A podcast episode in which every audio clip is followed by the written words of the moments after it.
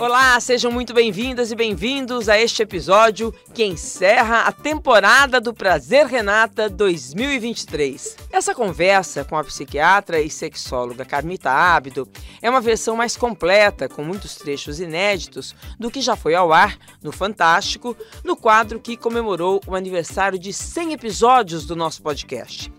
Nós conversamos sobre a revolução do prazer sexual feminino através das gerações. Em qual revolução ou em quais das revoluções será que você vai se enquadrar, se identificar? Está começando! Prazer, Renata. Se a gente fosse falar numa linha do tempo do prazer feminino, onde que ela começaria? Quais são os pontos marcantes? Vamos começar pelo meados do século passado, quando, enfim, com o advento da pílula, o sexo reprodutor e o sexo erótico foram definitivamente separados. A mulher já podia fazer sexo sem se preocupar com uma eventual gravidez, que no caso seria indesejada, porque não era o momento para isso. A chegada da pílula deu à mulher liberdade de fazer sexo sem estar atrelada à reprodução, por puro prazer. Puro prazer. E aí aconteceu aquilo que a gente chamou de primeira revolução sexual. De fato, foi uma revolução. As mulheres começaram a perceber que sexo poderia dar prazer a elas, porque que era prazeroso para os seus parceiros masculinos, elas já sabiam. Mas e agora nós podemos ter prazer? Bom, a partir daí muitas mudanças, né? O comportamento sexual da mulher foi se tornando mais livre, o número de parceiros múltiplos, o casamento já com uma fase anterior de prática sexual, e isso tudo foi uma mudança muito grande ao longo dos anos 70, 80 e aí por diante. A vida da mulher em termos de atividade sexual se transformou. Por causa da pílula. Por causa da pílula. Já não tinha mais risco de gravidez, então podemos fazer sexo porque temos uma proteção efetiva. Aí que ela começa a perceber que com esse parceiro foi mais interessante, com esse foi menos. Opa! Porque ela começa a ter mais parceiros. Começa a ter mais parceiros, começa a ter diversidades de estímulos.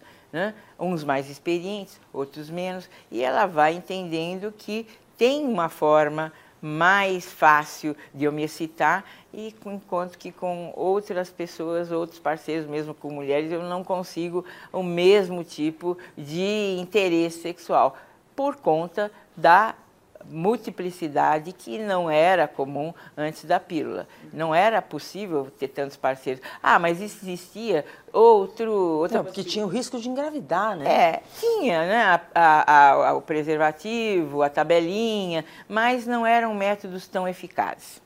A partir da eficácia da pílula para proteger contra a gravidez, a multiplicidade de parceiros, que também coincidiu com a saída da mulher para o mercado de trabalho mais vida social, mais convívio com outras pessoas, mais possibilidades de sexo com múltiplas parcerias.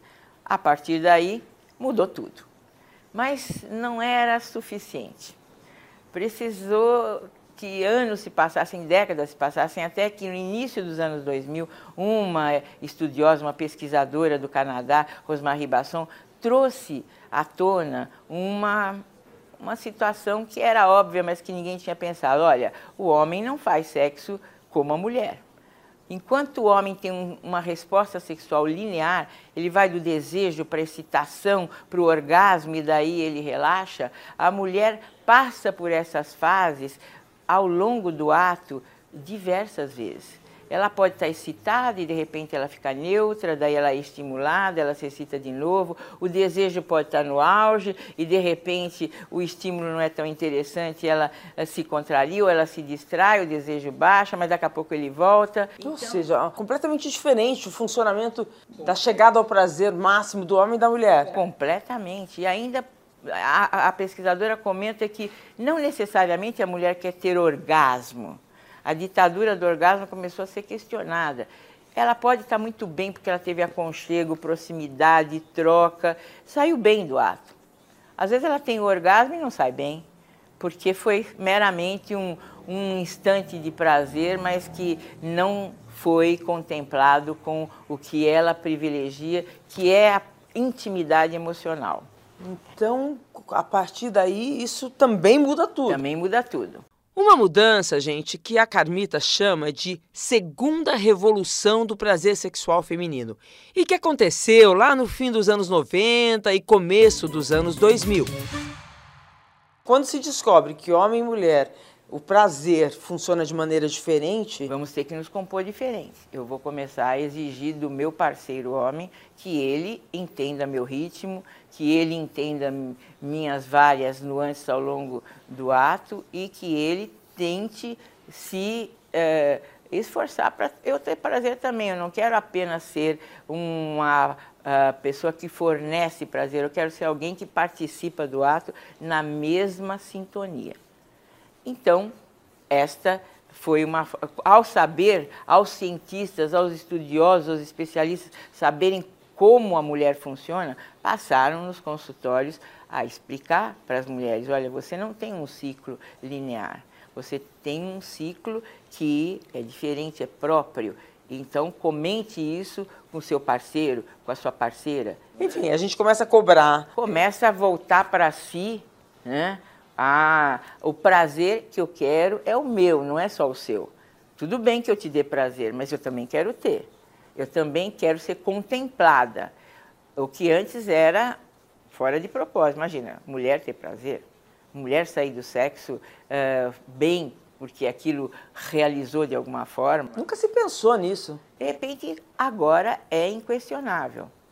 E, e aí vem Aonde a terceira revolução? A terceira revolução vem quando a mulher começa a pesquisar o seu prazer de uma forma mais detalhada, mais pormenorizada, que foi favorecida pela internet, pelo sexo virtual, mas também pela possibilidade dela se tocar dela fazer sexo se masturbando, porque não tinha outra alternativa. A mulher descobre o sexo virtual durante a pandemia? Ela vai muito mais a, a fundo no sexo virtual e muito mais frequentemente e em maior número a, com a pandemia. A, antes era um mundo muito masculino, esse do sexo virtual. Eram vídeos para provocar homens, eram ah, às vezes até salas de sexo, mas algo em que os homens eram muito mais numerosos do que as mulheres. Com a pandemia não tem outra alternativa. Ou você faz um sexo virtual, ou você não faz. Você se masturba, mas não deixa de ser algo que é você com você se tocando. Esse você com você se tocando abriu um mundo. É como se a mulher se permitisse então se tocar precisou haver este fato, este fenômeno tão negativo, né, que é o confinamento, a falta de possibilidade de uma troca física com alguém, para ela começar a entender o seu corpo. E a partir daí, a indústria do prazer feminino floresceu. Só para ficar mais claro, eu vou fazer um adendo aqui. A indústria do prazer sexual feminino incorporou um movimento que já vinha acontecendo entre as mulheres, o movimento do autoconhecimento, que promove o bem-estar sexual feminino. É a descoberta da mulher sobre o que lhe dá prazer. E qual é a diferença entre bem-estar sexual e saúde sexual? Para você ter bem-estar sexual, você precisa ter saúde sexual. O que é saúde sexual? É saúde física e mental, ou seja, é estar muito bem no plano tanto da pressão, temperatura, como é que está teu metabolismo, mas também não ter depressão, não ter ansiedade, conseguir controlar o estresse. Para isso, né, se tudo estiver bem, você vai ter prazer sexual, você vai ter uh, satisfação sexual? Nem sempre. Para ter satisfação sexual, você precisa se conhecer, saber o que te dá bem-estar, o que te dá vontade uh, de continuar aquela atividade, o que te realiza ao final do ato sexual. Então, essa é a satisfação, é o bem-estar sexual, que é diferente do que antes se preconizava. Durante muito tempo se uh, bateu numa tecla de apimentar o sexo. Vamos tornar o sexo mais apimentado, mais empolgante. Mas agora, não, você vai buscar o que te favorece, o que te agrada, o que te faz bem, não o que apimenta de forma genérica. Porque apimentar é genérico. O brinquedo erótico é outra coisa. É outra coisa. Ele vai, né? ele vai incidir naquilo que te agrada. Você tem vários modelos, você tem várias possibilidades e você vai escolher o que tem a ver com você aquele que, com o qual você se identifica, que vai uh, ter o ritmo, a forma de ação, a velocidade, o tamanho que te interessa. Vai promover o autoconhecimento? E também promover o autoconhecimento. É fundamental que esse autoconhecimento exista para você poder tanto se agradar quanto explicar para a pessoa com quem você vai fazer sexo o que, que você gosta. E até encaminhar né, a relação para isso, né? Está né, o tempo todo sabendo como se compor com a sua parceria. É, a partir desse momento, dessa terceira revolução, muitas mulheres passaram a descobrir que gostam de sexo? Muitas mulheres que achavam que não gostavam passaram a gostar, porque elas descobriram como se excitar nunca tinham tido oportunidade por diferentes parceiros que tivessem, não foram estimuladas adequadamente. Ou talvez porque não uh, notificassem esses parceiros, olha, eu gosto disso, daquilo, não. Né? Muitas mulheres se submetem a carícias que não são interessantes para elas. Entram e saem do ato sem sentir absolutamente nada de bom, porque apesar de ter o parceiro ou a parceira se é, esforçado para satisfazer, não soube onde tocar, como tocar. Mas vamos falar da parte boa. A parte boa é que a internet e a pandemia, infelizmente, né, uma situação gravíssima para a humanidade toda, mas trouxe uma mudança radical no comportamento sexual das mulheres. Jamais as mulheres serão como antes da pandemia em termos sexuais, porque começa-se agora a privilegiar o autoconhecimento e o bem-estar sexual a partir desse autoconhecimento. Bem-estar sexual começa com informação? Sem sombra de dúvida. Se eu não estiver bem informada sobre como eu sou, o que eu gosto e como chegar a obter esse prazer, uh, a partir de mim mesma, eu não vou conseguir me dar prazer e também não vou conseguir comunicar a alguém com quem eu faça sexo como essa pessoa pode me dar prazer. Essa informação sobre bem-estar sexual, ela atinge todo, todas as classes sociais, todas as gerações? Atinge. É uma situação que talvez não chegue com esse nome, mas toda mulher hoje, especialmente mulheres, porque o bem-estar sexual do homem é algo que, que é sempre existiu. Secular. a mulher que, que está descobrindo com muito atraso. É, né? é, mais do que secular, é milenar, né? O homem tem um bem-estar sexual que a gente ficou tentando aprender com eles, não era esse o caminho. Você tem que aprender o seu bem-estar sexual com você, você mulher.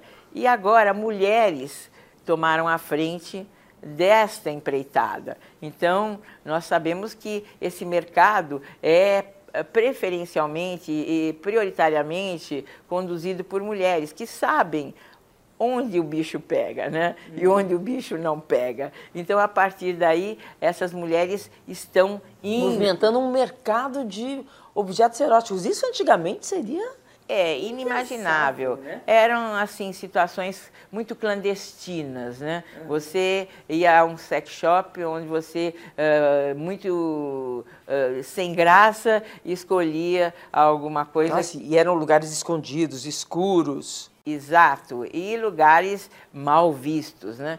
Hoje já é, é uma indústria que abre para um comércio muito mais tranquilo, muito mais uh, sem, sem tabu. Embora. Eu acho curioso, por exemplo, quando a gente vai hoje numa loja de lingerie e tem ali um brinquedo erótico para ser vendido junto com as lingeries, numa loja de roupa. Né? É, isso significa que é necessário ser visto para ser normalizado, não pode mais estar escondido? Então, eu acho que é mais honesto, né? Porque, na verdade, esses brinquedos são utilizados há muito tempo. uh, só que são utilizados como algo uh, feio, negativo, que você precisa disto. Claro que você precisa disto. É, muitos homens falam, não, não, você não precisa disso, você me tem. Esse é o pensamento mais antigo, né? Mas inteligentemente, essas, essa eh, indústria às vezes cria situações como, por exemplo, o vibrador é controlado pelo parceiro. Então, ele aumenta, diminui a rotação, aumenta, diminui a capacidade de estímulo. Aí você fala, não, mas eu não quero que um parceiro me controle. Mas é uma brincadeira, é um jogo, né? E é divertido. E isso propicia a mulher também saber, bom, isso aqui gostei mais que aquilo. Não, muda para outra uh, rotação, estava mais interessante. É uma tecnologia, né? É, é uma tecnologia, inclusive vibradores com memória que uh, já identificam o que você gosta e já estão prontos para te atender naquele uh, perfil seu quando você liga. É tudo que a gente quer de um homem. é mais ou menos isso. É, mas a gente não pode deixá-los apavorados de que eles serão substituídos, porque não serão, né? Estamos treinando. Calma, homens, calma, é uma brincadeira. É. Nós estamos treinando para poder aproveitar melhor a intimidade com esses parceiros ou essas parceiras também. Porque as mulheres de diferentes faixas etárias também têm formas diferentes de se excitar eh, em termos de ritmo, de frequência, de necessidades também. É, Carmita, eu e uma geração de mulheres, né, crescemos ouvindo, não, o homem faz sexo por uma necessidade fisiológica, a mulher não precisa tanto. Até para a gente aceitar a traição que sempre, sempre aconteceu nos relacionamentos. Como que a gente mudaria essa frase hoje? Corrigiria essa frase Essa hoje? frase é muito errada. Homens e mulheres necessitam de sexo. Fisiologicamente, o sexo está aí à disposição de ambos. A questão é muito mais educação, o que você ao longo da vida vai aprendendo. Enquanto eles são estimulados, ainda nos dias de hoje, a terem no sexo uma forma de prazer e também uma forma de extravasar uh, uma energia acumulada, um desconforto, as mulheres são levadas a acreditar que isto deve ser evitado porque pode te fazer mal. Há muitos riscos, há muitos perigos. De fato, a mulher que não se cuida, ela acaba sendo muito mais prejudicada em termos de gravidezes indesejadas, a, a doença sexualmente transmissível, infecção sexualmente transmissível, são muito mais comuns de serem passadas do homem para a mulher. Mas desde que ela se cuide, ela pode usufruir do prazer que ela também precisa. Faz bem para a circulação, faz bem para o humor, você lança substâncias positivas na circulação, é, ocitocina, endorfinas, serotonina, tudo isso advém de uma atividade sexual satisfatória. Não de uma atividade sexual na qual você sai deixando uma atividade sexual que mora dentro do bem-estar sexual. Do bem-estar sexual. Bem-estar sexual é muito menos sobre sexo e muito mais sobre autoconhecimento. É uma, ele é dependente do autoconhecimento. Não, não é possível ter bem-estar sexual se você não se conhece. Assim como você sabe, você vai no restaurante, você sabe exatamente o que vai ser agradável lá, como é que você vai sair satisfeita. Depende, se você não gosta de peixe pedir um peixe, você vai sair contrariada, capaz até de nem tocar no prato. Assim é se você vai para uma atividade sexual sem saber o que você quer, sem saber o que você gosta. Entregando para o outro ou para outra, né? O seu prazer. É descobrir, né? Responsabilizar ah, você que tem que me dar prazer. Né? Eu não sei o que é isso, né? Fica uma coisa que não cabe mais. Né? Exato. É, nós vivemos né, uma época na qual os perigos sexuais que a AIDS trouxe fez com que a gente educasse nossos filhos de uma forma muito uh, a privilegiar o cuidado. Eu não acho que isso deva ser deixado de lado. É, na verdade, a gente nem falava de sexo, né, antigamente, dentro de casa. Aí veio a AIDS, foi obrigatório, vamos falar de sexo, né? Só que falamos do sexo que faz mal. É, a mulher, ou então aquele sexo, olha, você vai engravidar, toma pílula, cuidado, é. É, usa camisinha, doença venérea, AIDS, né? Agora você vê o que, que o bem-estar sexual trouxe de novidade. É, você não, não pode delegar ao outro o seu prazer. O seu prazer depende de você, está nas suas mãos. Você pode ter bem-estar sexual desde que você se conheça. Essa foi a grande questão que foi colocada. A gente primeiro ganhou o direito, a gente se deu o direito de ter prazer e hoje a gente se auto busca o autoconhecimento para usufruir desse direito. Para usufruir desse direito. Então são etapas, né? Tivemos primeiro que perceber que existe mais sexo do que apenas aquilo que nos dá muito prazer com a reprodução, desde que a gente deseje, né? Depois passamos para entender que fazemos sexo diferente dos homens, mas queremos prazer da mesma forma que eles. E agora nós também estamos identificando que a forma como o prazer vem a nós depende de o quanto investimos pessoalmente e não delegamos para outra pessoa nos dar esse prazer. Eu acho que é tudo, né? A mulher está vivendo uma época na qual ela está se dando conta, você pode o que você quiser, mas depende de você. Não vamos ficar esperando alguém nos trazer aquilo que nós desejamos. Vamos buscar dentro de nós. Esse bem-estar bem sexual é um movimento das mulheres mais velhas, das mulheres mais novas?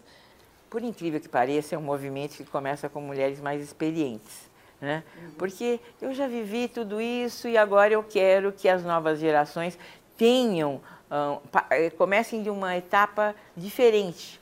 Porque como a mulher mais velha identificou que o prazer estava nela e no autoconhecimento? Se tocando. Né? mas não tinha nenhum dispositivo, não tinha nenhum aplicativo para consultar, não tinha nenhuma. Informação. Foi, foi assim, né? É, de boca a boca, uma informando a outra, depois a ciência começou a mostrar que isso realmente procedia, que a mulher precisa se tocar para ela poder eh, ter prazer.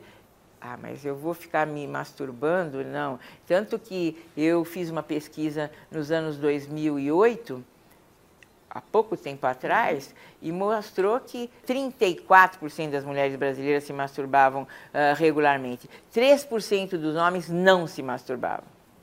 Só? Ou seja, 97% dos homens se masturbavam versus 34% das mulheres. Gente, que absurdo. Em 2008. Dor, falta de lubrificação, vergonha do corpo. De acordo com uma pesquisa realizada em 2016 pelo Prosex, Projeto de Sexualidade da Universidade de São Paulo, do qual você faz parte, metade das brasileiras não chegam ao orgasmo quando transam. Pior, falar sobre sexo ainda é um estigma, estigma para muitas. O que, que, mudou de 2016 para cá, com essa pandemia que a gente teve no, no meio? Muita coisa mudou. E mudou em função da pandemia, sim, em função da recomendação da Organização Mundial de Saúde de que as pessoas se masturbassem e que fizessem sexo virtual para resolver a sua necessidade sexual. As mulheres, por exemplo, que não permitem ah, o alto prazer, não se permitem dar prazer para elas mesmas, sozinhas, precisam de parceiro, não tem um parceiro. Isso faz mal para a saúde, ficar sem sexo? Claro. E esses discos. Faz mal como? Porque você não libera tensão, você não coloca a, a, a, o relaxamento do sexo a favor da sua circulação. Quantas vezes a, tensão ali acumulada está te dando uma dor de cabeça e você faz sexo? E a dor de cabeça passa. Né? Muita gente que finge dor de cabeça para não fazer sexo. Exatamente, exatamente. Por isso eu trouxe esse exemplo, né? Porque às vezes a sua dor de cabeça pode resolver com o sexo. Tente uma alternativa diferente.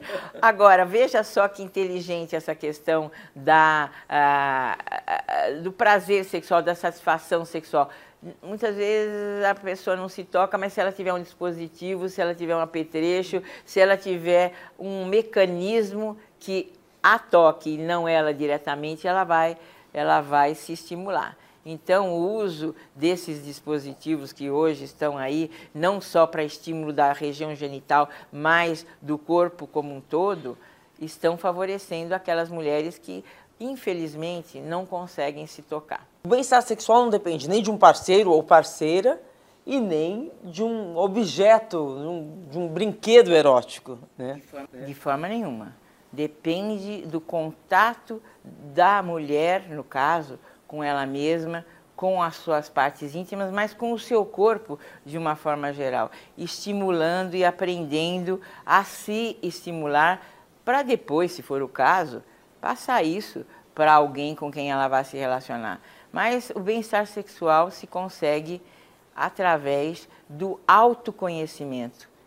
E autoconhecimento você pode dar a você, ninguém pode fazer isso por você. Mas se você se nega e delega a alguém te dar esse autoconhecimento. É, pode... Alguém que vai te dar prazer, não. Pode ser que você seja feliz e encontre alguém maravilhoso que te perceba, que te uh, capture, que consiga te dar aquele prazer que você está idealizando. Mas por que você não faz isso sozinha?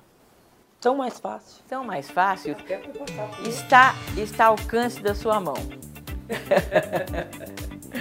Muito obrigada, Camita. Sempre um prazer enorme ter você com a gente. Eu quero agradecer também você que está nos ouvindo, que nos acompanhou durante esta longa temporada do Prazer Renata. Como eu já anunciei lá no início, nós vamos fazer uma pausa e voltar com pautas ainda mais interessantes e relevantes para vocês, com muito mais prazer. E não esqueça, temos mais de 100 episódios dessa nossa primeira temporada para te fazer companhia durante a nossa pausa. Tenho certeza que você vai curtir. Este podcast teve a edição de Gerson Pita e supervisão de Perla Rodrigues.